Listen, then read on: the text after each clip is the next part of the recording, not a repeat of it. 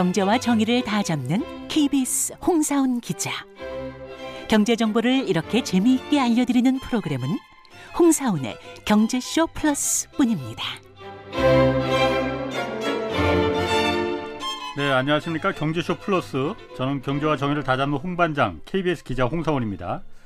전 세계가 지금 물가를 잡기 위해서 금리를 올리고 있습니다. 경기가 나빠질 것을 알면서도 금리를 이렇게 올릴 수밖에 없는 상황인데 다가오는 경기 침체 위기 어느 정도 강도로 올지 또 어떻게 대비해야 할지 오늘 좀 자세히 살펴보겠습니다. 김영익 서강대 경제대학원 교수 나오셨습니다. 안녕하세요. 네, 안녕하십니까. 그리고 경기는 침체되더라도 이분은 침체라는 걸 평생 모르고 살아오셨습니다. 네. 경제쇼 플러스의 질문 요정 오윤혜 씨 나오셨습니다. 네, 안녕하세요. 오윤혜입니다. 반갑습니다. 그 경기 침체가 올 거라고 하는데 지난주 그 지난 그 경제쇼에서 잠깐 얘기는 하셨는데 아, 경기 침체가 어, 어느 정도 수준으로 올 거냐? 어, 다시 한번 김 교수님 한번 좀 그 왜냐면 그게 가장 궁금하거든요. 어느 정도? 어, 강도가 예. 어느 정도 될 것이냐. 예, 전 세계 경제가 2000년대 들어가지고 두 번의 경제 위기를 겪었어요. 2008년 미국에서 위기가 시작해가지고 전 세계로 확산됐고요. 예. 이때 소위 글로벌 금융위기라고 그랬었죠. 예. 그다음 2020년에 코로나가 가지고 전 세계 경제가 1930년대 대공황 이후 가장 깊은 침체에 빠졌습니다. 예. 네. 근데 이 두 번의 위기를 전 세계 경제가 정말 빨리 극복했어요. 그거는 음. 정부가 돈을 많이 쓰고 중앙은행은 금리 많이 내리고 돈을 엄청 풀었죠. 그래서 이기는 극복했는데요. 근데 이 과정에서 각 경제 주체 부채가 많이 늘어났어요. 예. 정부가 돈을 쓰다 보니까 정부 부채가 늘어났고 음. 예, 그다음에 저금리 때문에 가계 기업이 돈을 많이 써, 빌려 써 가지고요. 가계 기업도 부실해져 버렸습니다. 네. 음. 예, 그리고 돈을 많이 풀고 저금리 때문에 각종 자산 가격에 거품이 발생했거든요. 예. 근데 그 거품이 금리 인상 그다음에 경기 침체로 꺼지는 과정이라는 겁니다. 예. 예, 그래서 그동안 예, 두 번의 경제 위기를 극복하면서 쌓였던 부채 문제, 자산가의 거품 문제 이 두 가지 문제가 발생하면서 앞으로 다가오는 위기는 2008년, 2020년보다는 좀 더 깊고 오래 갈 거라는 겁니다. 아, 음. 루비엘 누리니 교수라고 있잖아요. 뉴욕대. 예, 그분이 미국의 닥터 둠이라는 별명을 갖고 계시던데 네. 김 교수님도 한국의 닥터 둠이라는 별명이 있으시던데 예. 그 루비니 교수가 이번에 오는 경제 위기가 경제 침체가 2008년 금융위기 때와 1980년대 그때 그이 오일 쇼크로 인한 그 경제 침체 두 개를 예. 합친 정도로 아주 세게 올 거다 이렇게 얘기를 하더라고요. 뭐 그 정도는 아닐지 모르겠습니다만은 아, 네. 뭐 상당히 어려운 시기가 올 것 같고요. 예. 그다음에 그 금융계에서 세계적인 금융 대가로는 짐 로저스라는 사람이 있어요. 짐 로저스 그거 알지? 그죠? 예. 한참 뭐 일본은 이제 끝났으니 한국에 투자하고 뭐 이런 분이시잖아요. 예, 특히 앞으로 저 북한에 많이 투자하라 그러니까, 예, 남북 예. 통일되면 한국에 적극 투자하겠다 예. 이런 분인데요. 이분이 최근에 그 뭐 돈의 미래 등 이런 책을 내면서 예. 그분이 우리 식으로 따지면 나이가 80세일 겁니다. 예. 네. 자기 80평생 보지 못했던 경제 위기가 오고 있다. 뭐 이런 무서운 이야기를 하고 있는데요. 아니 80평생이면 1930년대 대공황도 그분은 겪었을 거 아니? 아, 아, 안 겪었겠구나. 아, 안 겪. 예. 그럼 실감이 안 가는데 저처럼 잘 모르는 사람들은 집값이 뭐 어느 정도 떨어지고 또 이 침체가 뭐 1년이면 1년, 2년이면 2년 이렇게 네. 좀 심플하게 말씀해 주실 수 있나요? 예, 침체가 한 2년 정도는 갈 것 같고요. 이, 이- 지금으로부터 2년 동안? 예, 예, 내년 어. 예, 지금부터 서서히 나빠지게 되는데 네. 내년이 예, 제일 어려운 해가 될 것 같고요. 아, 네. 예. 음. 뭐 2024년에 좀 회복되더라도 2008년 글로벌 금융위기, 2020년 경제위기 보면은 그냥 세계 경제 성장을 보면 V자형 회복을 했어요. 예. 예. 특히 2020년에 세계 경제가 마이너스 3.1% 성장했는데 2021년에는 6.1% 예. 음. 그냥 V자형 회복을 했거든요. 네. 정책 수단이 있었기 때문입니다. 음. 재정 정책이랑 통화 정책이랑 그런 무기가 있었기 때문에 빨리 극복할 수가 있는데요. 지금 각국 정부가 부채가 많아가지고 음. 정부가 돈을 쓸 여지가 없고요. 네. 그다음에 더욱 중요한 건 통화 정책은 거의 효과가 없을 거라는 겁니다. 수업 왜냐하면 이런 거 수업 이런 통화 거? 정책, 어. 돈 풀어서 돈 아, 풀어가지고 네. 금리 경기를 내리고. 돈 어. 풀어 가지고 경기를 부양하는 거. 네. 왜냐하면은 그동안 저금리 때문에 가계 부채가 많이 늘어났고 음. 기업 부채가 많이 늘어나 버렸어요. 예. 네. 예. 그러니까 돈을 풀어도 가계 기업이 소비 투자를 가진 것처럼 많이 안늘 거라는 거죠. 그렇죠. 빚 갚는 데 쓰겠죠. 예, 준다 해도. 그래서 다가오는 예, 경기 침체는 예. 네. 예, 조금 더 오래 가고 예, 심각해질 수 있다. 음. 예. 그럼 경기 침체라는 게 어, 잘 실감이 그러니까 경기 침체가 오면 뭐가 나빠지는 건지 그러니까 흔히 말해서 기업 문 닫고 망하고 음. 어, 월급 줄어들고 실업 늘류 늘고 예. 이겁니까? 그렇죠. 우선 저 음. 일자리가 많이 감소하고요. 예. 월급이 줄어들고 예. 네. 그다음에 자산 가격이 많이 떨어졌죠. 자산 가격이 부채를- 떨어진다. 예, 부채를 가지고 아. 있는 사람들은 예. 힘들고요. 예. 예, 그런데 뭐 1930년대 대공황이 온 이유를 누구도 지금 정확하게 원인을 규명을 못 하고 있거든요. 아, 그래요. 예. 음. 그래서 제가 벤 버냉키 전 연준 의장이 쓴 경제 원론으로 저희 학생들 공부 가르치고 있는데요. 예. 거기 보면은 할머니와 손자의 대화가 나와요. 네. 아. 할머니가 이런 아. 이야기를 하는데 손자한테 1930년대 대공황 때는 아버지가 자녀들한테 신발 한 컬레를 사주는 게 소원이었단다. 오. 그 손자가 왜 못 사줬는데요? 직장에서 해고당했기 음. 때문이다. 음. 어떤 공장을 어떤 직장을 다녔는데요? 신발 공장 다녔단다. 음. 그러니까 손자가 신발 공장 다녀가지고 신발 생산해가지고 팔아가지고 그 돈을 신발 사주면은 수요 공급 있잖아요. 예. 그렇게 되면은 뭐 문제가 없지 않습니까? 신발 공장이 안 망했지. 음. 안 망해. 예. 그러니까 할머니가 경제라는 건 때로는 그런 때도 있단다. 아. 그렇게 원인이 구명이 안 돼요. 아, 아. 그러니까 경제가 어려워지면은 일자리가 줄어들고 일자리가 줄어들면 우리 소득이 없으니까 소비가 안 하죠. 줄어들고 네. 예. 그런 극단적인 경우인데 악순환이 발생할 수가 있다는 겁니다. 예. 음. 그럼 경기 침체 오면은 그 아까 자산 가격이 지금 그 꺼질 거라는 거잖아요. 예. 자산 중에서도 지금 가장 관심 있는 게 윤혜 씨 아까 말씀하셨듯이 말했듯이 그 부동산이란 말이에요. 예. 집값. 이거는 이거 이거부터 빠질 이것도 빠질 거잖아요. 아직까지는 그러니까 우리나라도 그렇고 미국도 그렇고 자산 가격이 내려가고 있다고 하지만은 그렇게 뭐 아주 피부로 느껴질 정도로 내려가고 있지는 않은데 예. 먼저 미국 미국도 지금 내려가고 있습니까? 집값이? 이제 7월부터 떨어지고 있죠. 아, 예, 그런데 우리 경제를 세계 경제 풍향계다, 탕당 예. 속의 카나리아다. 예. 음. 우리 경제를 보면 세계 경제 흐름을 알 수가 있어요. 예. 왜냐하면 우리가 전 세계로 수출하기 때문에요. 음. 예, 그래서 예를 들어 가지고 우리 주가 작년 6월 고점을 한30% 가량 떨어졌죠. 네. 예. 뭐 3,300까지 코스피가 2,300까지 떨어졌지 않습니까? 예. 미국은 올해 들어 가지고 나스닥 중심으로 한 예. 30% 가량 떨어졌어요. 예. 음. 우리 집값도 예, 먼저 떨어졌거든요. 우리가 먼저 예. 미국보다 예. 어. 아. 근데 미국 집값이 이제 7월부터 떨어지기 예. 시작했어요. 예. 근데 미국 집값이 얼마나 많이 올랐냐면요. 2008년 미국의 금융위기가 집값이 많이 오르다가 급락하니까 문제가 발생해가지고 금융위기가 왔거든요. 예. 2008년 금융이 부동산 그렇죠. 때문에 그랬어요. 근데 네. 그때 미국 20대 도시 주택 가격이 2000년에서 2006년까지 105% 올랐어요. 예. 네, 그런데 이번에는요. 네. 2013년 3월에서 올 5월까지 통계가 발표가 됐는데요. 예. 135% 올랐습니다. 그때보다 아. 허- 훨씬 더 많이 더 많이 올랐- 올랐어요. 135%. 그래서 소득, 물가, 뭐 렌트 이런 거에 비교해서 음. 뭐 우리 집값도 거품이라고 그러죠. 미국 집값도 심각한 거품이 발생한 거거든요. 네. 그때보다 훨씬 더 많은 돈을 풀었으니까 그렇죠. 예. 돈이 그만큼 훨씬 더 많이 풀렸는데 당연히 거품이 더 낄 수밖에 없는 거죠. 예. 음. 이게 2008년 때는 뭐 양적 완화로 그러지 않습니까? 네. 그 금리 0%까지 내리고 한 5년에 걸쳐 가지고 미 연준 자산이 한 3조 달러 5년에 걸쳐서 3조 달러 늘었어요. 근데 2020년 코로나 때는요.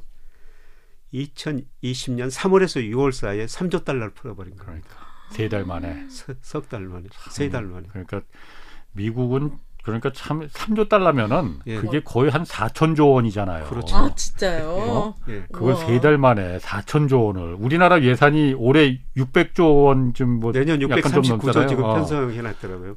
우리 GDP가 한 2천조 정도 어, 돼요. 그러니 그게. 그런 돈을 세 달 만에 4천조를 풀었으니 거품이 안 생기면은 음. 그게 불가능한 거고 물가가 어떻게 안 오를 수가 있겠어. 그렇죠.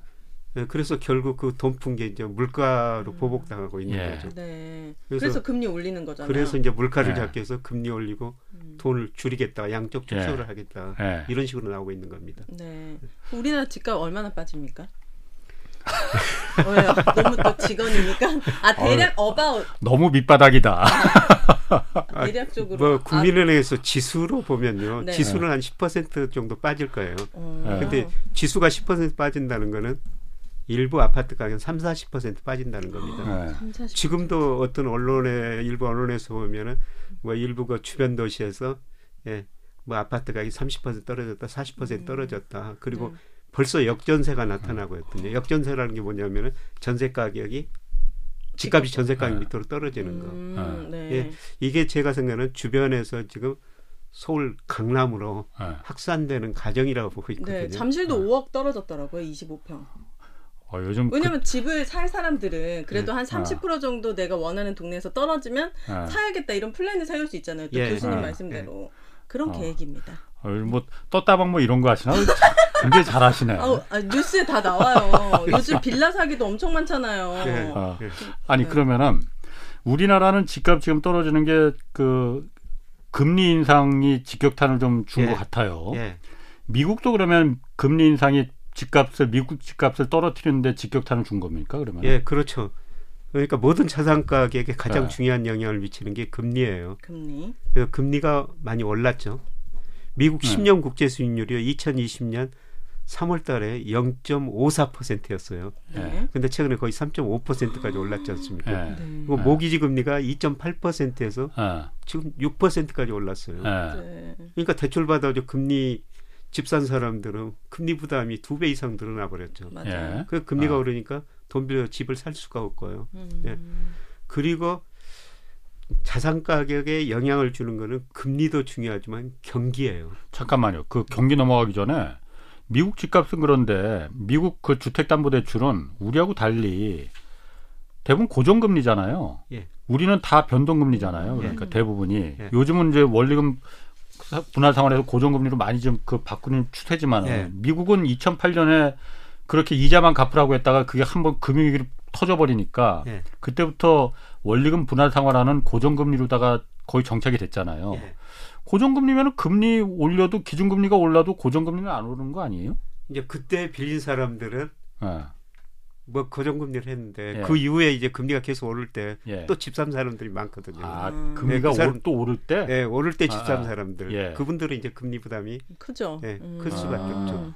예, 그런데 언제 집이 많이 거래가 됐느냐? 예. 우리도 집값 상승 후반에 뭐 영끌이라 해가지고 그때 집값이 어. 거래가 많이 됐지 아, 아. 않습니까? 네, 예. 맞아요. 미국도 작년에 금리가 오를 때 그 무렵에 집 막판에? 거래량이 엄청 늘어나는 거예요. 계속 오를 줄 알고. 예, 기존 주택 매매 계속 오를 줄 알고. 네. 근데 미국 집 거래가 우리도 집 거래가 지금 많이 떨어지고 있다. 예. 뭐 거래가 안 된다 그러지만은 네. 미국도요. 지금 신규 주택 매매 새집 매매라고 그러는데 예. 이게 10년 만에 최저치로 지난 7월 통계 보니까 예. 미국도 거래가 안 되고 있거든요. 어. 이거 집값이 떨어진다는 신호죠. 그럼 아까 그 경기 침체, 금리보다도 경기 침체가 더 집값에 영향을 준다. 뭐 그 얘기 하셨잖아요. 예. 그래서 저는 금리는 내년에 경기가 아. 나쁘니까 떨어지리라고 보고 있어요. 예, 음. 내려갈 거다. 예, 그러면은 금리 때문에 집값이 떨어졌으니까 금리가 떨어지면 집값이 오를 것이다. 예. 네. 이런 기대는 안 된다는 거죠. 아, 안 된다는 거예요. 집값을 결정하는 게 통계 분석하면요. 금리보다는 경기가 더 중요한 영향을 미쳐요. 어. 아. 뭐 경기가 나빠지면은 내 일자리가 불확실하고 임금도 안 오르는데 집을 뭐 어떻게 사? 집을 못 사죠. 예. 음, 그러면 지난 경제쇼에서 나오셨을 때 경기가 침체가 미국은 매우 매우 안 좋아질 거라고 했고 한국은 매우보다는 매우 매우는 아니고 매우 안 좋아질 것이라고 했잖아요. 네. 그럼 집값도 매우 매우 안 좋겠네 그러면은요. 그렇습니다. 음. 그리고 집값이 뭐 적정 수준에 있다면은 예. 덜 네. 떨어지는데 거품이 발생했다는 거죠. 음. 거품이 발생했고 늘 말씀드리지만 자산 가격은 연착륙이라는 게 없다는 겁니다. 예. 예. 오를 때는 펀더멘탈을 항상 가대평가에서 많이 오르고 예. 떨어질 때는 펀더멘탈 가소평가합니다. 예. 음. 예, 작년에 집을 살려고 어떤 사람들이 계약을 했는데 작년에는 언론에서 집값이 계속 오른다고 그러니까요. 네. 주인이 계약해놓고 음. 그 가격에 못 팔겠다. 오. 올려달라. 예. 오. 뭐 일정한 거 계약 금 포기하고 그런 현상이 발생했죠. 그렇지. 네. 예. 지금은 어떻습니까? 지금은 사겠다는 사람이 예. 이렇게 집상을 사겠다고 계약을 해놨는데 음. 요새 신문에서 집값이 뭐 3억도 떨어지고 5억도 떨어지고 그런 보도가 나오지 않습니까? 예. 네. 그럼 사겠다는 사람이 음. 집주인한테 부동산 업자한테 찾아가지고 음. 예. 더 내려달라 그러면 안 사겠다. 음. 예. 이런 식으로 자산 가격이라는 건 올라갈 때는 펀더멘탈 항상 가대평가하고 떨어질 때는 가소평가한다는 거죠. 음. 지금 이제 그런 국면에 들어서고 있다는 겁니다. 네. 원래 자산이라는 게 그 떨어질 때는 예. 그 본질 가치보다도 예, 더 떨어졌다가 다시 정상으로 이렇게 올라오잖아요. 그렇습니다. 예, 그럼 집값도 그렇게 되는 겁니다. 집값도 그러면? 그러죠. 본질 가치보다 더 떨, 예, 본질 가치가 더 떨어졌다면. 그럼 왕창 떨어질 가능성도 있, 는 거예요. 그러면은 예, 저는 뭐 그렇게 보고 어. 있습니다. 어. 그럼 떨어지는 기간은 하락하는 기간은 항상 다들 말하는 게 여태까지 우리가 살면서 보면은 집은 그래도 떨어질 때도 있고 올라갈 때도 있지만 떨어질 때도 있었지만은 결국은 보면 우상향이야. 예. 결국은 올라가더라라는 게 우리가 아, 다들 생각하고 있는 마음속에 생각하고 있는 그 경험이거든요. 장기적으로는 모든 자산 가격이 음. 명목 GDP 성장하는 것보다 좀 더 오르죠. 예. 장기적으로 오를 수가 있는데요. 예. 그런데 늙어 좋아지고 나빠지고 사이클이라는 게 있거든요. 예. 경기 순환이라는 게 예. 지금 그 수축 국면에 들어섰다는 겁니다. 어, 그럼 2024년부터는 조금 올라갑니까? 좋아집니까? 한 집값은 더 오래 가리라고 생각해요. 그러니까 아. 어느 정도까지나 이 수축 국면이 뭐- 하락세 갈 건지. 저는 뭐 짧게는 3년, 길게는 5년 정도 보고 있거든요. 음. 3년에서 5년. 예. 그래서 제가 이런 이야기를 했더니 뭐 저는 뭐 어르신들의 그 통찰력을 굉장히 중요시하는데 뭐 대기업 그룹 회장이 나도 네 생각처럼 급락한다는 것은 동의한다. 네. 예, 그런데 자기가 이렇게 평생 살아면서 이렇게 사이클을 보니까 아, 너는 3년, 5년 간다고 그러는데 음. 자기는 3년 정도면 어, 회복된다. 마음에 들것 같다. 오. 네. 어쨌든 뭐 그런 최, 경험으로 이야기하는데 최소 3년은 넘어야겠네. 과거 그러면은 박근혜 정부 시절 때 집값이 많이 내려갔죠. 이명박 정부 이제 그 후반기 시절부터 그렇죠. 2009년, 어. 10년, 예. 11년 그 사이 그때부터 집값이 내려가기 시작했었잖아요. 예, 예. 그때는 하락기가 한 몇 년이나 갔었습니까? 그때 한 3년 갔었죠. 3년. 예, 음. 삼- 그때보다도 그러면은 그때 굉장히 많이 떨어졌거든요, 예. 사실. 한 예. 40%가 떨어졌으니까. 예. 예. 음. 그때보다도 더 오래, 더 많이 떨어질 가능 그때보다도 제가 생각하는 건 더 거품이 발생했다는 거죠. 지금 예, 네. 대표적으로 그 PIR이라고 그러는데요. 네. 소득에 비해서 집값이 얼마나 올랐는가. 음. 서울 중간가구 소득 기준으로 하면요. 예. 그때 13배였어요. 중간고 소득에 비해서 집값이 어, 13배. 네. 13년 동안 버는 거 한 푼도 안 쓰고 어. 모아야만이 집을 살 수 있다는. 예. 근데 작년 말에 19배였어요. 예. 그리고 올 6월 통계 보니까 17.4배로 줄어들었더라고요. 조금 내려가 소득은 좀 내려갔습니다. 오르고 예. 음. 집값은 떨어졌으니까. 예. 네. 17.4배도 과거 평균이 한 10 배 정도 됐거든요. 예. 높은 그때보다도 집값이 더 많이 거품이 발생했다는 거죠. 예. 음. 그러니까 그때보다도 더, 더 떨어져야 된다는 겁니다. 그럼 지금 한국 부동산의 본질적인 가치는 10배, PIR이 10배 정도로 보십니까, 그러면은?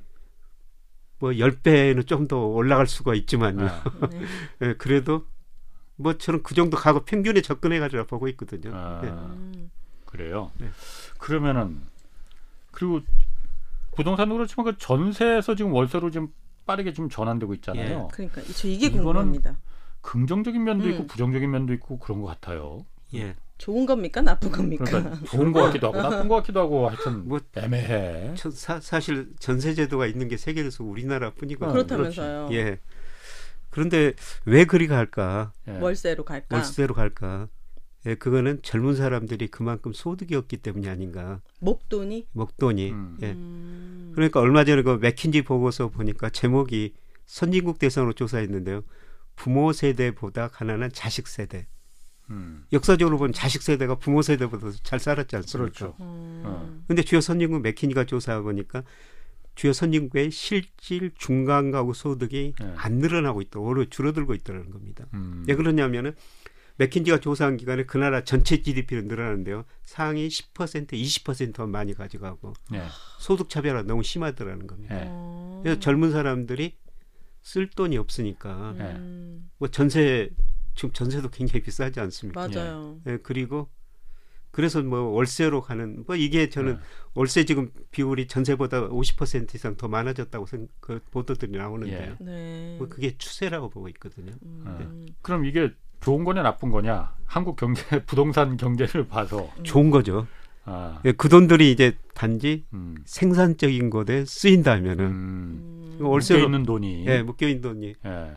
그래서 예를 들어 가지고 제가 지금 뭐 5억에 전세 산다고 그러면은 음. 월세 뭐 한 달에 500만 원 예를 들어서 낸다면은 예. 그 4억 5천 음. 그 돈을 생산적인 것에 쓰면은 예. 음. 국민 경제 전체적으로 좋죠. 예. 예, 그런데 그 돈이 단지 소비 형태나 뭐 소모적인 형태로 또 들어가면은 예. 뭐 별로 바람직스러운지는 않은데요. 음. 뭐 생산적인 예. 요새 제가 많은 이제 스타트업 이분들 대상으로 강의를 많이 하거든요. 네. 예. 정말 좋은 기술들을 가지고 있어요. 음. 예. 예, 그런데 이제 좋은 돈이 없어가지고 어. 특히 요새는 그, 그쪽으로 돈이 많이 안 몰리더라고. 지난 2년 동안은 그쪽으로 엄청난 많은 돈이 몰려가지고 그렇지. 그 사람들이 그런 상품을 개발하고 예. 상품화 시켜가지고 경제 성장에 크게 기여했죠. 예. 네. 근데 요새 어려우니까 그쪽으로 돈이 안 몰려요. 음. 음. 근데 그런 돈들이 뭐 젊은 사람들 돈들이 그리 몰리면은 뭐 우리 잠재 성장을 넣고 고용 늘리고 뭐 긍정적인 영향을 줄 수 있을 음. 것 같습니다. 음. 주식시장으로 좀 넘어가 볼게요. 주식시장 전망은 좀 어떻습니까? 아, 요즘 주식하는 분들 뭐 하루는 울었다가 하루는 웃었다가 그러는데 우는 날이 더 많긴 해요. 우리 주가는 저는 많이 싸졌다고는 생각해요. 아 지금. 지금, 예. 충분히 가소평가 영역이 들어섰거든요. 네. 명목 오. GDP나 일평균 수출 이런 작년에 가대평가됐다가 지금 30%가량 떨어지면서 가소평가 영역에 들어섰어요. 예. 그래서 멀리 내다 보면은 그냥 좋은 주식 음. 서서히 싸게 살 기회인데 음. 네. 문제는 한 번 더 떨어질 수가 있다는 겁니다. 음, 내년에요? 올 연말 내년 초에 어. 네. 예, 경기가 지금 경기 침체 기대만 있는데요. 예. 저는 올 4분기 내년 상반기 우리 경제 마이너스 성장하리라고 보고 있거든요. 예. 실제로 그런 수치들이 나오면은 아, 기대가 한 단계 꺾이면서 주가가 한 단계 더 떨어질 수 있다고 생각해요. 어. 네. 정부에서는 그래도 아직 마이너스까지 그는 안 가는데 예. 뭐 2. 2%대는 예. 기대는 하는데 그거보단 또 내려갈 수도 있다 이거죠. 예. 어. 좀 한국은행에서 이번에 아. 경제 전망 수정하면서 5월에는 2.4% 전망했다 이번에 2.1% 예. 낮췄는데요. 뭐 주요 IB들 내년 전망치 보니까 음. 1.7%. 음. 근데 경제 성장률이 떨어질 때는 더 이런 떨어지더라, 전문가의 전망한. 것보다 더 낮게 어, 나오거든요. 그래요. 그 경제쇼에서 출연한 분 중에서 전문가 중에서 이런 얘기도 하신 분이 있어요. 아, 경기 침체가 올 때는 어, 오히려 주가는 올라간다. 왜냐? 음. 아, 일단 그거 맞습니까? 네. 틀립니까? 경기 침체 후반에서 그러죠. 전반이 아니고. 어, 후반이니까 그 이유는 경기 침체가 오면은 금리가 떨어질 거 아니, 금리를 내릴 거 아니냐 정부 예, 예. 그 중앙은행이 예. 그럼 중앙이 금리를 내리면은 어, 채권 시장에 있던 돈들이 예. 주식장으로 옮겨보기 시작한다. 예. 음. 그러니까 주가는 그때가 바로 경기 침체가 왔을 때가 주가가 올라가는 그 시기다. 그걸 봐야 된다. 이런 얘기 하시던데. 그건 부분적으로 맞는 이야기인데요. 예. 예, 그런데 경기 수축 국면이 있는데 경기 침체가 아주 깊어졌을 때 저는 그게 맞는 이야기라고 생각하고 있고요. 어, 네. 경기 초기에 나빠지는 국면에서는 그때는 같이 떨어지고 같이 떨어지죠. 예. 예, 지금이 이제 그런 국면이라는 겁니다. 예. 그래서 경기 침체가 심각한 내년 상반기에 저는 예. 올이라고 보고 있는데 예. 그래서 올 연말이나 내년 초에 주가가 미리서 한 번 더 떨어질 거라는 거죠. 음. 아. 예, 그때 이제 주식을 사. 네, 사시라는 겁니다. 어. 그러니까 경기 침체가 깊숙해지면은 예, 중앙은행에서 야 경기가 너무 죽으면 이거 다 죽겠다. 그러니까 예, 그렇죠. 금리를 그때부터 이제 좀 내려. 내리기 시작하지 않겠느냐. 예. 음. 그럼 그때 주식을 주식 시장이 그때부터 다시 올라가는 시점이 될 수 있다. 예, 이렇게 보면 되는 거예요. 예. 그리고 경기 침체, 그 본격적인 침체가 오기 전에 주가는 경착륙해 가지고 주식은 굉장히 싸져 버립니다. 예. 지금도 싸지만 더 싸져 버려요. 예. 어, 네. 그래서 음. 경기 침체가 오면은 주가가 오르는 건 맞는데 음. 근데 경기 침체 초기가 아니라 후기쯤에 후기. 음. 예. 후기쯤에 주가가 아. 이제 그 오르는 정도가 막 3천을 넘고 이런 거는 아닌 거죠? 3천 넘는 데는 좀 시간이 걸릴 것 같아요. 음, 네. 지금 2000 아, 네, 죄송합니다. 2000대 초반인데 3000까지 너무 욕심이 과하네. 음, 네, 조금 오를 수 있다. 시간 아. 가면 오기는 오는데요. 아. 오긴 옵니까? 예. 오, 네. 오기는 옵니다. 어, 근데 뭐 1년 반 정도 되다 보면 3천까지는 좀 가기는 힘들어 보이고요. 예. 그 이상 걸린다. 예. 예. 네. 그 예전에 김 교수님이 중국 주식 그 미국 주식은 희망이 별로 보이지 않고 어. 중국 주식 유망하다 그런 얘기 예전에 꽤 오- 예전에 예, 예. 하신 적이 있었거든요. 예. 어, 지금 중국 사실 경기가 그렇게 좋지 않잖아요. 예. 어, 그거는 저 앞으로 10년을 내다보는 거고요. 음, 네. 장기적 예, 그러니까 지난 10년은 미국 주가가 제일 많이 올랐어요. 예, 근데 2000년에서 2009년까지는 미국 주가는 10년 동안 제자리 걸음을 했거든요. 예, S&P 500 월평균 수익률이 마이너스고요. 예, 지난 20년 동안 세계 주식시장에서 상위 10위에 유일하게 남아있는 마이크로소프트라는 회사. 음. 그 회사도 2000년 IT 거품 붕괴되고 그 시점 그 수준 넘어서기는 꼭 10년이 걸렸습니다. 예, 근데 미국 주가는 그만큼 거품이 발생했다는 거죠. 예, 예, 그런데 그 당시 2009, 2000년에서 2009년에는 우리 코스피 중국의 상하이 종합 주가 수준이 미국보다 훨씬 나았어요. 음, 저는 앞으로 10년은 그런 시기라고 보고 있거든요. 미국은 지나치게 거품이 발생했으니까 10년 동안 제자리 걸음하고 예, 음. 상대적으로 아시아 주식 시장이 더 나을 것이다. 어. 그리고 중국 제가 더 넓혀가지고 이제 음. 베트남, 인도네시아, 인도 예, 뭐 이런 이야기를 음. 하고 있습니다만은 예, 앞으로 10년은 저는 아시아 주식 투자 비중을 많이 늘려야 된다고 생각합니다. 음. 아시아 쪽. 예. 음, 아이들 위해서 사놓을 만한 주식은 이런 쪽이 좋을 수도 있겠네요. 중국이나 예, 베트남, 그렇죠. 예. 음, 우리 주식도 지금 많이 싸졌어요. 대한민국. 예. 예. 저도 저 저는 손자까지 있거든요. 아, 손자들 계좌로 어 사주십니까? 오. 네. 지금 서서히 사주고 있어요. 오 이것도 팁이네요. 그 사주면은 그게 그럼 한 10년 보시는 거예요? 그럼 김 교수님은? 10년은 안 보고 5년 정도만 봐도 아, 음. 뭐 지금보다는 훨씬 높은 수준에 있을 거라고 아. 보죠. 분할 매수 하- 하시는 겁니까? 한 방에? 분할 매수죠. 어, 네. 네, 내년 상반기까지. 아, 네. 네. 크, 여러분 들으셨죠? 분할 매수, 분할 매도. 저한 방에 주식 투자하는 거는요. 아, 그래. 저는 무조건 한 방이거든요. 아이, 그거는 너무 귀찮아가지고 팔 때도 한 방에. 한방 참 좋아하시네. 네. 한 방에 가 그러다가. 자, 그 마지막으로 좀 개인 투자자들이 어쨌든 지금 아, 들어가 있는 분들도 있고 그래서 마상, 마음의 상처 입으신 음. 분들도 굉장히 많고 이제 맞아요. 들어가야 되나? 지금 많이 내려간 것 같은데 이런 분들도 있고 좀 당부하고 싶은 그 말씀 투자자들한테 어, 아마추어 투자자들한테 어떤 게 좀 있을까요? 이럴 때는 기다리는 수밖에 없거든요. 음. 예. 주가는 장기적으로 오릅니다. 장기적으로는 그래서, 예. 음, 그러니까 제 가까운 친척이 삼성전자가 애들 둘 유학을 보냈다. 예, 이럴 때 삼성전자 주식 계속 사는 겁니다. 어. 그거 저 2년, 3년, 5년 지나면은 예, 뭐 굉장히 높은 수준에 있을 거예요. 예, 지금 우리 주가가 많이 싸지고 있다는 겁니다. 예. 네. 이럴 때는 기다리는 수밖에 없어요. 그런데 정말 그 좋은 종목을 사야 됩니다. 예. 우리 기업의 36%, 중소기업의 42%가 이자 보상 비율이 1 미만이에요. 1년간 영업이익 내가지고 이자도 못 나는 기업들이 엄청 많거든요. 예. 아, 네. 예. 아마 내년에 경기가 나빠지면서 많은 기업들이 시장에 의해서 구조조정할 수밖에 없어요. 네. 그래서 그러한 가운데서 살아남는 기업은 내년 이후에 더 잘 되거든요. 음, 음. 그러니까 가지고 있는 종목을 한번 구분해야 됩니다. 네. 이게 살아남아서 예. 잘될 것인가. 음, 뭐제 아내도 2020년부터 주식 투자했는데요. 네. 뭐 2020년에 돈 벌었다고 굉장히 좋아하더라고요. 네. 작년에 지루하다고 그럽니다. 아, 요새는 뭐라 그러는지 아세요? 아니요. 주식 꼴도 보기 싫다. 종목이 50개 가까이 되신다면서요. 그래서 그냥 예. 뭐 나쁜 종목들은 3, 다 40번 손해 봤는데 그건 처리하고 어. 그냥 이럴 때야말로 장기 투자 정말 예, 음. 장기 아. 투자 좋은 시기예요. 예. 돈 좋은 종목들 골라가지고. 예, 예. 네.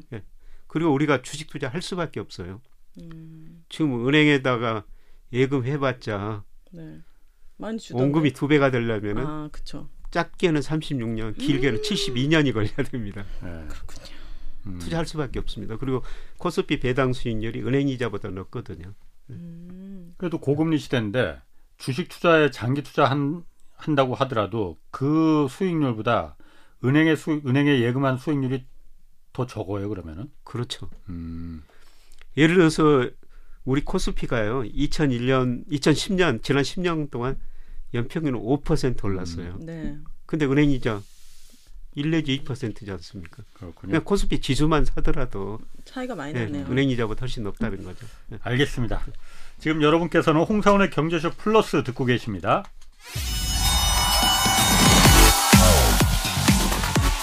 대한민국 경제 오디션 메가 경제스타 K 여러분 경제가 어려워서 힘드시죠? 그래서 준비했습니다.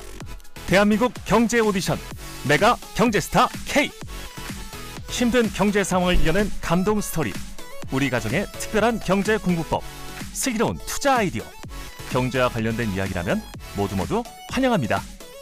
총 상금 6천만 원을 준비했습니다. 여러분의 많은 참여 기다립니다. 이 프로그램은 당신의 투자의 길을 춤추게 하는 새로운 투자 플랫폼 탱고픽에서 함께합니다. 네, 매주 이 시간 KBS 일라디오 특별기획 대한민국 경제 오디션 내가 경제스타 K 앞으로 보내주신 사연들 소개하고 있습니다. 오늘도 많은 사연들 이번 주에도 많은 사연들 왔는데 어떤 의미 있는 사연들이 있을지 좀 살펴보겠습니다. 먼저 오윤혜 씨가 먼저 하나 좀 소개해 주실까요? 네, 이제는 가계부 말고 재무제표라는 제목으로 보내주신 강민웅님의 사연입니다. 요즘 주식 인구도 많이 늘다 보니 투자를 하려면 기업의 재무제표를 볼 줄 알아야 한다는 말 많이 들어보셨을 겁니다. 저는 여기서 한 발짝 더 나아가 우리 가정에서도 가계부가 아닌 재무제표 쓰시길 원합니다. 아니, 가계부도 귀찮은데 그 복잡한 걸 왜 하냐고요? 제가 그 덕을 톡톡히 보고 있거든요. 저는 꽤 안정적인 직장을 다니다 본격적으로 투자에 전념하고 싶어 과감하게 퇴직한 퇴직 4년차 남자입니다. 본격 투자 라이프가 시작되면서 주식, 부동산, 금, 할 수 있는 투자는 다 해봤죠. 그런데 따박따박 월급 받고 생활하던 때와는 차원이 다르더라고요. 세금으로 예상치 못한 큰 돈이 뭉텅뭉텅 나간다거나 수익이 크게 날 땐 마치 부자가 된 듯 들떠서 돈을 막 쓰게 되는데요. 이럴 때 수입, 지출, 투자를 똑똑하게 관리하기 위해서 필요한 것이 바로 재무제표입니다. 가계부와 뭔 차이냐고요? 우선 가계부는 주로 수입과 지출만은 기록하지만 재무제표는 생활비 항목, 투자비 항목으로 나눠 보다 세부적으로 작성할 수 있습니다. 월 단위, 연 단위로 데이터가 쌓이다 보니 전체적인 흐름을 한눈에 파악할 수 있고요. 또한 내 자산의 규모와 종류를 한눈에 볼 수 있으니 감당할 수 있는 대출 금액도 가늠하면서 유기적으로 자본 운영이 가능하더라고요.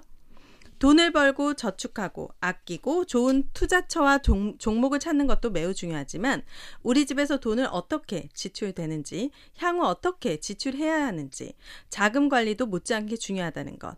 엑셀 같은 프로그램이 생소하다면 빈 노트에 1년, 5년, 10년, 연 단위의 장기적인 돈 흐름을 적어 보시길 바랍니다. 진정한 경제 스타의 시작은 가계 경영이라는 점을 강조하며 이만 글을 마칩니다. 네.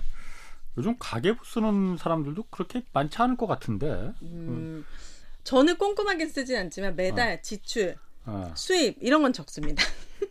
그리고 얼마 어. 얼마가 빵꾸 났는지 이런 거를 또 알아야지 되거든요. 펑크, 펑크. 얼마나 돈이 많이 모자란지 그런 거 있잖아요. 어. 그런 것들을 좀 체크하려면은 네. 어, 매달 쓸 수밖에 없더라고요. 저도 이제 수익이 네. 일정한 편이 아니니까 네. 아무래도 그 지출을 좀 관리하려면 이 가계부를 좀 써야지 알 수 있더라. 근데 재무제표는 제가 할 수 있을지 모르겠는데. 이건 회계사들이나 음. 할수 있는 거 아니에요? 네. 넘사벽 아닙니까 이거? 이거 하십니까? 교수님은 재무제표 집안의 가게를? 아니 저도 저 어윤혜 씨처럼 그 지출하고 수입 아이 정도 어, 하십니까? 예, 그 네. 정도는 어디다 얼마씩 쓰고 음. 예, 그걸 그 기록하다 보면은 조금 더 저축을 하게 되죠. 어, 어 그래요. 예, 예. 근데 저는 요즘 보면은 그 은행 그 이제 그 앱 있잖아요. 네. 여러 가지 통합 앱 뭐 이런 거 있잖아요. 그러니까 예. 거기 보면은 자동으로 나오던데요, 이게 수입 돈이 들어온 거하고 지출하고 음.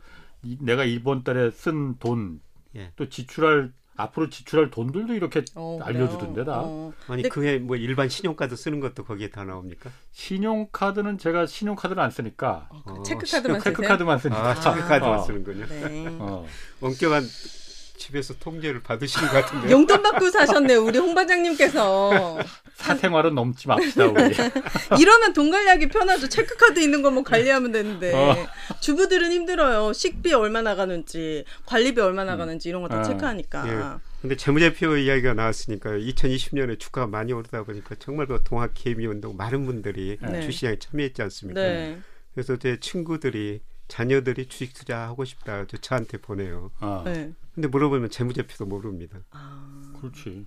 모르죠. 재무제표도 모르고 네. 주식 투자를 하기겠다는 거겁니다. 그래서 음. 예, 주식 투자하려면 최소한 재무제표는 알아야 된다. 음. 그래서 기본 책 그렇죠. 좀 소개해주고 네. 음. 이걸 좀 공부해가지고 3개월 후에 다시 좀 이야기하자. 아. 3개월 후에 찾아오는 친구 한 명도 없었습니다. 음. 그만큼 우리가 네. 공부를 안 하고 주식 네, 투자하죠. 투자한다는 거죠. 뭐 재무제표 보면은 뭐 아까 말씀드린 자산 부채가 나와 있고요. 음. 그다음에 기업들이 음. 얼마나 매출하고 이익이 남아 있고 그다음에 네. 현금 흐름은 그렇죠. 어떻게 되고 예. 음. 네, 그다음에 뭐 PER, PBR 뭐 음. 이런 제, 음. 제표들이 다 나오거든요. 네. 네. 그거는 뭐 어떻게 보냐면요. 그냥 거래하는 증권사 음. 거기 들어가지고 그 종목을 치면요. 네. 여러 증권사 애널리스트들이 음. 그 기업에 대해서 보고서를 내거든요. 네. 거기서 음. 누구든지 쉽게 접근할 수가 있습니다. 음. 네, 그리고 애널리스트 보고서 보면은 기업이 발표하는 재무제표는 현재 상황만 나타나 있죠. 네. 근데 우리가 투자하려면 미래를 알아야 되지 않습니까? 근데 애널리스트들이 그 미래를 최소한 2년 정도는 전망을 해주거든요. 어? 재무제표 전망을 예, 어. 매출 영업이익.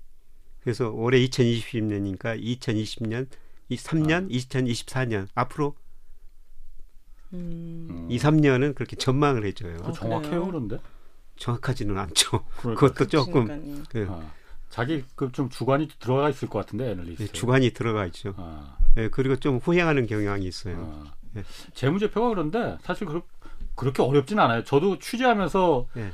주가 조작 옛날에 취재 많이 하고 그럴 예, 때 그러셨죠. 그거 많이 봤거든요 예. 처음에는 뭐 이- 이게 오른쪽은 뭐 이- 왼쪽 이게 뭐 음. 숫자만 잔뜩 있고 그런데 조금만 하면 그 눈에 들어와요 예, 사실은. 조금만 공부하시면 아, 됩니다. 예. 뭐 공부할 필요도 없더라고 그냥 보면은 아, 옆에 그래요? 주석 있고 그런 거 보면은 읽어보면 다 상식적으로 아 그렇구만 그리고 조금 어려운 용어는 인터넷 찾아보면 금방 음. 떠 나오니까 알겠습니다. 재무제표는 알아야 된다. 자 그럼 이어서 제가 한 편 이번엔 소개하겠습니다 쉬운 네살의 목수팀 막내로 인생 막장을 탈출했습니다라는 제목의 이철주님 사연입니다 저는 IT 회사에 다니는 잘 나가는 직장인이었습니다. 40대 무렵에는 5억 원을 들여서 외식업에도 도전했죠. 하지만 두 마리 토끼를 쫓는 건 무리였을까요? 회사가 어려워지면서 퇴직 대상자가 됐고 외식 사업도 어그러지면서 쉬운 두 살에 파산을 했습니다. 어떻게든 돈을 벌어야겠다는 생각에 생활 정보지를 뒤졌지만 기술 없는 50대 남자가 할 수 있는 거의 없었습니다. 그나마 운전면허가 있어서 새벽에는 오토바이 녹즙 배달, 오전에는 트럭으로 반찬 배달, 오후 1시부터는 오토바이 퀵 서비스를 했습니다. 잠도 못 자면서 이 일 저 일 하는 제가 안쓰러웠던지 반찬 배달 공장에서 같이 일하던 형님이 목수를 추천하더군요. 자기 친구가 퇴직하고 목수가 되는데 일당이 15만 원이라는 겁니다. 그 말에 저는 당장 목공 학원을 찾았고 수료 후 쉬운 4살의 나이에 목공팀 막내로 일하게 됐습니다. 단장님은 저보다 나이가 12살이나 어렸지만 저로서는 밤에 잠도 푹 잘 수 있었고 한 달에 300만 원 가까이 벌 수 있어서 하루하루가 즐거웠습니다. 기쁜 마음으로 일하자 일당도 실력도 쑥쑥 올라가면서 쉬운 9살이 된 지금은 대기업 임원보다도 많은 수입을 올리고 있습니다. 주변에서는 그렇게 적성에 맞는데 처음부터 목수일을 했으면 더 좋았겠다 이렇게 말하지만 제 생각은 다릅니다. 제가 일찍 목수일을 시작했다면 60을 앞둔 지금은 타성에 젖어서 나무 만지는 행복도 또 보람도 못 느꼈을 겁니다. 그래서 저는 앞으로 어떻게 살지 걱정하는 50대, 60대 퇴직자들에게 말하고 싶습니다. 제 2의 인생에 도전하라고요. 낯선 일을 하는 거, 특히 몸을 쓰는 일은 어렵죠. 선입견도 있고요. 하지만 막상 해보면 별거 아닙니다. 인생에 늦음은 없고 늦었기 때문에 더 좋을 수도 있습니다. 바로 지금이 최고의 투자인 제2의 인생을 시작할 때입니다. 대한민국의 50대, 60대들 우리가 산전수전, 공중전 다 겪었는데 새로운 일 하나 못하겠습니까? 저를 보고 힘내십시오. 그러시면서 추신으로 방송 들으니까 홍사훈 기자님도 목수의 꿈을 갖고 계시던데 적극 추천입니다. 음. 아자아자 이렇게 보내주셨습니다. 오, 어, 이제 퇴직 후에 걱정 없으시겠네요. 아니 네. 이게 사실 제가 이 나무 만지러 가구 만지는 걸 제가 거의 전문가 수준이거든요. 예. 제가 보면서 제가 만든 거 보면 스스로 막 감탄해. 야, 저걸 내가 어떻게 만들었냐. 한번 보고 싶네요, 어. 진짜. 아, 저 아, 연필을 정말. 항상 네. 이렇게 귀에다 갖고 목수분들이 저렇게 하지 네. 않습니까? 네. 사실 이게 제가 그 컨셉을 이렇게 그 연필 끼는 게 아니고 제일 편해 보면은요 막 나무 일 하다가 예. 음. 금방 이제 그 볼펜 연필 찾아서 줄 긋고 막 이럴 때 예. 쓰고 그럴 때 귀에서 딱 빼면 바로 하거든요. 바로 또 그냥 둘 수 있고 음. 어디다 예. 두면 잊어버려 그냥 항상. 어, 예. 아. 네. 근데 이게 제가 목수하면서 아니 목수라기보다는 나무 이제 그 가구만 두면서 사실 저도 그런 생각 했거든요. 이게 취미로 하는 게 나중에 밥벌이가 될 수 있을까. 예. 근데 저 같은 경우에는 이걸 취미로 와서 내가 정말 뭐 즐겁거든. 네. 근데 이게 노동으로 생각하면은 이걸 팔아서 내가 밥벌이를 한다 하니까는 다치게 되더라고요. 그래서 한번 예. 큰일 날 뻔했어. 어. 예. 남의 남내 보면 좋거든. 그러니까 네. 누가 만들어 달라고 하는 거야. 예. 자기 테이블 하나 좀 만들어 달라. 야, 너 그거 예. 금방 만들잖아. 그래서 내가 가질 건 모르겠는데 이걸 남을 준 걸 생각하니까 이게 노동이 돼 버리더라고요. 그러니까 하기가 싫은 거야 막. 예. 그러다 보니까 아무튼 좀뭐 크게 한 번 다칠 뻔했어요. 어휴. 아, 음. 뭐 그런 경험이 있었어요. 네, 네. 그럼 목수는 취미로 하시는 걸로. 예. 네, 다치시면 안 되니까 또 예. 우리 홍 반장님은. 아, 이번 저 글을 읽어보면서요. 예. 예, 제가 저 58년 개띠거든요. 네. 뭐 그 제- 유명한 예, 아, 저희 아빠랑 동갑이시네요. 네. 같이 방송에서 영광입니다. 네, 저도 영광입니다. 제가 뭐 제 또래들, 제 선배들 다 은퇴했어요. 예. 네. 근데 은- 은퇴한 남자들 공통적으로 두 가지 이야기합니다. 뭐요? 은퇴 후 나갈 사무실이 있어야 된다. 음. 적당한 용돈이 있어야 된다. 아. 어. 예, 그러려면 저는 업을 가져야 된다고 생각하고 있거든요. 물론 회사 다니면서 직을 오래 유지하는 게 좋습니다. 예. 예를 들어서 지금 우리가 은행에다가 1억을 예금해 놨다면은 네. 한달 이자가 10만 원이 좀 넘어요. 음. 그러니까 어떤 일을 해서 지금 한 달에 10만 원을 벌면은 금융자산 1억 가지고 있는 거나 음. 똑같은 현금 흐름이라는 거죠. 네. 근데 이분은 지금 300만 원 300만 원. 이상이잖아요. 그러면 대단한 거지. 금융자산 30억 가지고 있는 거나 똑같은 현금 흐름이거든요. 네. 이분은 먹수라는 업을 가지셔가지고 뭐 이렇게 돈도 많이 버시고 나갈 사무실도 있고 네. 뭐 적당한 용돈도 벌고 네. 예. 그러니까 적당한 뭐 직 이저 이후에 음. 예. 어, 업을 가지는 게 굉장히 좋은데요. 음. 이분은 그런 업을 먹수라는 업을 가지신 것 같습니다. 네. 응원합니다. 나도 그럼 한번 생각을 해볼까 그러면. 아니 아니. 우선 네 마음이 또 고와야 되거든요. 내 의자가 아니라 팔 어. 의자도 이렇게 어. 좀 좋은 마음으로 해야 되는데 어. 이분은 그게 부족하네. 네. 그게 부족해 내가. 아, 아. 이거 의자 사러 온 사모님 마음에 안 들면 또 못 제대로 안 받거든요. 튀어나오게 하거든요. 위험합니다. 네. 알겠습니다. 네. 아, 아 오늘 참 재밌으시네요, 윤혜 씨. 만날 어. 때마다 그 얘기 하시는 거예요. 네. 자, 이번에는 그럼 윤혜 씨가 한번 사연 하나 더 소개해 네. 주시겠어요? 소소한 재활용의 삶이라는 제목으로 보내주신 황규찬님의 사연입니다. 손주가 태어나고 아내가 아들 부부네 집에서 지내게 되면서 저는 반지하가 딸린 2층 단독주택으로 혼자 생활해야 했습니다. 은퇴 후 수입이라고는 연금뿐인데 27평짜리 집에서 혼자 지내다 보니 전기세, 수도세, 식비 등 생활비가 많이 나간다는 걸 알게 되었어요. 또 음식물 쓰레기 처리도 힘들고 봉투는 어찌나 비싸던지 아깝다는 생각이 들더라고요. 그래서 생활비 절약에 돌입하게 되었습니다. 가장 먼저 한 일은 옥상에 300개의 화분을 이용해 고추, 상추, 부추, 방울, 방울토마토 등 각종 채소를 심는 겁니다. 농사를 지어본 적이 없는 터라 공부도 많이 해야 하고 부족한 점이 많았는데 고맙게도 농작물들이 잘 자라주었죠. 매년 적게는 20개, 많게는 40근의 고추를 수확해 김장에 사용하고 있습니다. 특히 200여 그루의 고추가 여름마다 잎을 활짝 펼쳐 그늘을 만든 덕분에 오래된 옥상에 내리쬐는 햇볕도 막을 수 있었습니다. 그러면서 매년 여름마다 키고 살던 에어컨, 선풍기 사용도 줄일 수 있었죠. 그리고 모든 가전제품에 누전 차단기를 설치해 불필요한 전기료를 절약하고 있어요. 옥상 텃밭을 가꾸면서 골칫덩어리였던 음식물 쓰레기 문제도 해결되었습니다. 대문 옆에 있는 화단에 구덩이를 파서 퇴비 처리장을 만들어 음식물 쓰레기를 발효시켰습니다. 그리고 흙과 함께 섞어 농작물 비료로 사용했어요. 덕분에 음식물 쓰레기 봉투는 한 번도 사지 않았고요. 음식물 쓰레기도 해결하고 농사도 짓고 재활용도 하고 일석삼조였죠. 물값을 아끼는 방법도 간단했습니다. 바로 빗물을 활용한 겁니다. 옥상에 하수관을 설치해서 빗물을 1층으로 내려보냈고 주차장에도 천막을 설치해서 물을 모았죠. 정수기 필터에서 나오는 못 마시는 물까지 모아서 텃밭과 화장실 변기에 넣어 사용하고 있습니다. 이렇게 수년간 전략을 실천한 결과 한 달 물세 5천 원, 전기세 1만 원, 음식물 봉투값 9천 원, 총 2만 4천 원을 아낄 수 있었습니다. 1년에 30만 원도 안 되는 금액인데 여기에 타고 다니던 자동차까지 처분해서 대중교통을 이용하면서 더 많은 비용을 절약하고 있습니다. 과거에 제가 결핵을 앓았는데 대중교통 이용, 텃밭 가꾸기와 같은 전략 활동을 하면서 건강도 많이 좋아졌어요. 사소한 노력이지만 환경도 생각하고 건강도 챙기고 노후의 소소한 즐거움도 얻을 수 있어서 저는 이 생활을 꾸준히 유지하려고 합니다. 아 정말 대단하시네요. 예, 대단하신. 네, 이거는 보통 부지런한 분은 이렇게 어. 할 수가 없습니다. 물까지 이렇게 받아가지고 하신다는 거는 돈, 교수, 음. 돈도 전략이지만 저는 이 자연 환경을 전기를 아- 전략하고 하면서 예. 환경 보호에도 일조할 수 있다는 거가 대단하신 것 같아요. 예, 김 교수님도 페이스북 보니까 텃밭 이렇게 하시던데. 예.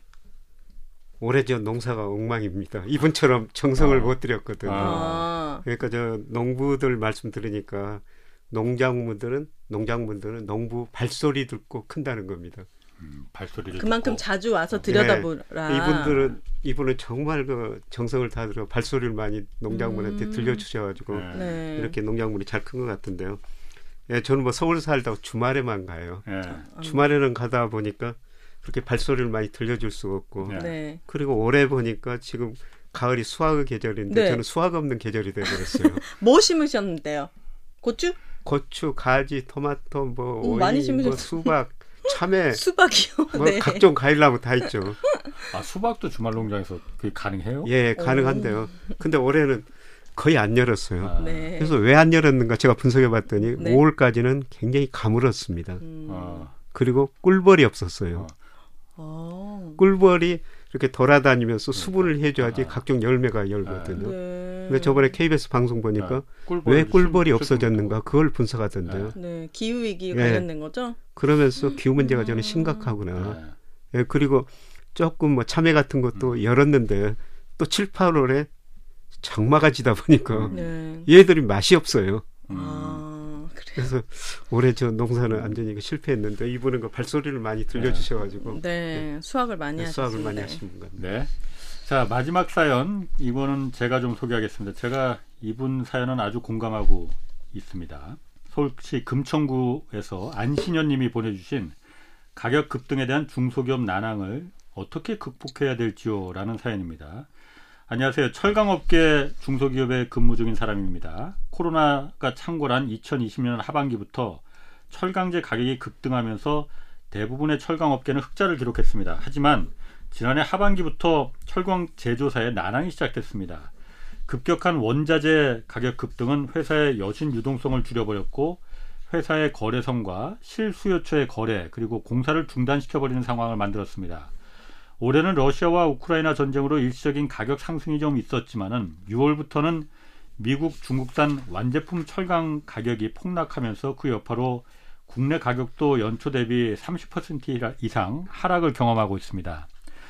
높은 가격에 이제 과거 만들었던 그 높은 가격에 비싼 재고가 남아 있으면 이 자금적인 문제를 일으키자 최- 최대 실적을 냈던 대기업의 수주량도 줄어들면서 저희 같은 중간 고객사들한테 구매를 독려하는 상황입니다. 제 이야기는 투자 성공 사례가 아닙니다. 지금 이 순간에도 자금난에 허덕이고 적자에 실험하고 늘어나는 재고에 한숨 쉬는 중소기업의 답답하고 안타까운 현실을 알리고 싶습니다. 교과서에 나오는 대기업과 중소기업의 소통과 이해 또 상생이라는 상식이 전혀 반영되지 못하는 이 시국에 우리는 아이들에게 무엇을 가르쳐야 합니까? 저는 결코 포스코와 같은 대기업을 비난하는 게 아닙니다. 오히려 잘 되기를 바라고 있습니다. 유기적인 제철 공정 특성상 포스코가 성장해야 포스코라는 나무에 기대서 살아가는 수많은 중소기업 그리고 중소기업 근로자들의 가족이 안심하고 살 수 있습니다. 우리는 같은 목표를 향해 달려가는 운명 공동체인데 왜 대기업이 가격을 정할 때 그 가격으로 인해서 일희일비하는 중소기업의 의견은 반영되지 않는 겁니까? 제발 대기업의 일방 통보식 가격 결정이 아닌 상생의 결정 그리고 중소기업의 문제점을 현미경으로 바라보는 현실적인 정부 정책이 마련돼서 저희도 성공 사례를 당당하게 적어서 전파하는 대한민국 기업이 되길 희망하는 마음으로 이 글을 올려봅니다. 음, 사실 납품 단가 연동제라는 게 제가 입사 30년 전에 입사했는데 예. 그때부터 나온 얘기거든요. 예, 30년 내내 지금 이 얘기하고 있습니다. 예, 맞습니다. 음.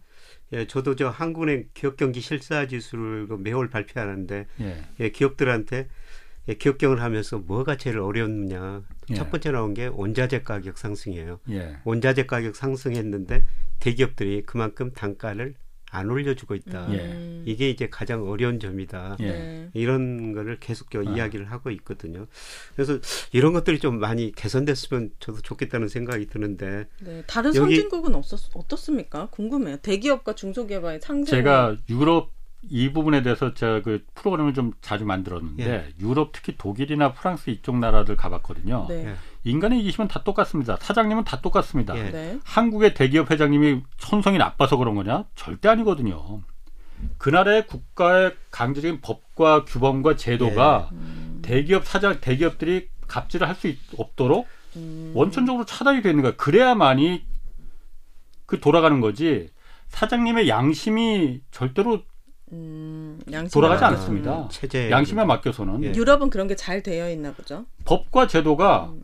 그렇게 하면은 처벌을 받게끔 돼 있어. 음. 심지어는 대, 우리나라는 제가 그 부분에 대해서 독일 법을 보면서 카르텔 담합하면은 굉장히 중요한 그 시- 경제 범죄잖아요. 네. 형량도 세잖아요. 예.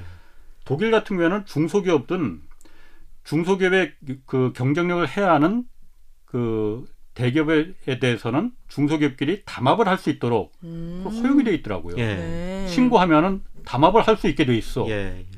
힘을 합쳐서 대기업에 대항할 수가 있군요. 납품 단가를 갖다 우리는 100원을 받아야만이 이게 유지가 되는데 50원에 대기업이 강제로 지금 요구하더라. 예. 네. 우리 저 가격엔 다 우리 납품하지 말자. 중소기업들이. 예. 예. 그래서 카르텔을 갖다가 그때부터 신고를 해요. 예. 신고를 하면은 신고를 하면은 그게 공식화되니까 네. 거기서 빠져나가는 배반자가 생기지가 않잖아요. 예. 예. 음. 그러니까 그 경쟁력을 중소기업들이 그래서 유지할 수가 있는 어. 거야. 그래서 중 독일의 히든 챔피언 강소 중소기업들이 그래서 많은 거예요. 예. 그게 정말 국가의 역할이거든요. 예. 우리나라는 하청 업체들끼리 싸우잖아요. 약자들끼리 싸우는 네. 구조로 되잖아요. 이게 참 안타깝네요. 아니 그러니까 제가 아까도 이김 교수님이 얘기했는데 자꾸 제가 자꾸 이제 분량을 드리네. 네. 말씀 좀 해보세요, 김 교수님. 내가 한 마디만 하고 네. 우리나라 그 민주적인 자본주의라는 건 없다고 하잖아요. 예. 음. 민주적인 자본주의란 민주주의와 자본주의라는 건 제가 항상 경제와 정의를 다 잡는다고 하지만 네. 이건 사실 네. 불가능한 얘기잖아요. 예. 현실 세계에서는 예. 그걸 다 잡을 수 있게 해주는 게 바로 국가의 역할입니다. 정부의 우리가 역할이죠. 세금을 내는 역- 이유가 그거예요. 네. 상생과 동반 성장 말로는 그, 럴 듯하지만은 실제 자본주의 세계에서는 양심으로는 돌아가지 않는 거거든요. 그럼요. 예. 음. 국가가 나서야 된다. 네. 국가의 역할이 필요하군요. 예. 예, 국가의 역할이 정말 중요한 것 같고요. 근데 이분이 그 포스코 이야기를 했는데 예, 포스코 다닌 사람들 배지를 보니까요. 음. 전에는 그냥 포스코라고 영어로 있는데 지금은요. 지금은 with 전치사 함께 어. with라는 아, 전치사가 with. With 포스코. 어, 포스코와 함께 가자. 예. 음, 그래서 아- 아마 포스코도 이런 문제를 인식하고 있지 않느냐 그런 생각이 인식해야죠. 너무 들어요. 착하신 거 어. 아니에요? 네. 인식해 주시기를 바랍니다. 자, 오늘 사연이 소개된 강민욱님, 이철주님, 황규창님, 그리고 안신현님 이 네 분께 깊은 감사드리고 아울러서 월장원에 나가실 수 있는 기회도 함께 드리겠습니다. 여러분의 경제 사연은 KBS 일라디오 홍사원의 경제쇼 홈페이지에 올려주시면 되고 12월 2, 9일까지 진행되니까 많은 참여 좀 부탁드리겠습니다. 자, 김영익 교수님, 오윤혜 교수님, 아, 오윤혜 교수님, 오윤혜 씨. 네. 두분 고맙습니다. 네, 감사합니다. 고맙습니다. 자, 주말 홍사원의 경제쇼 플러스 마치겠습니다. 고맙습니다.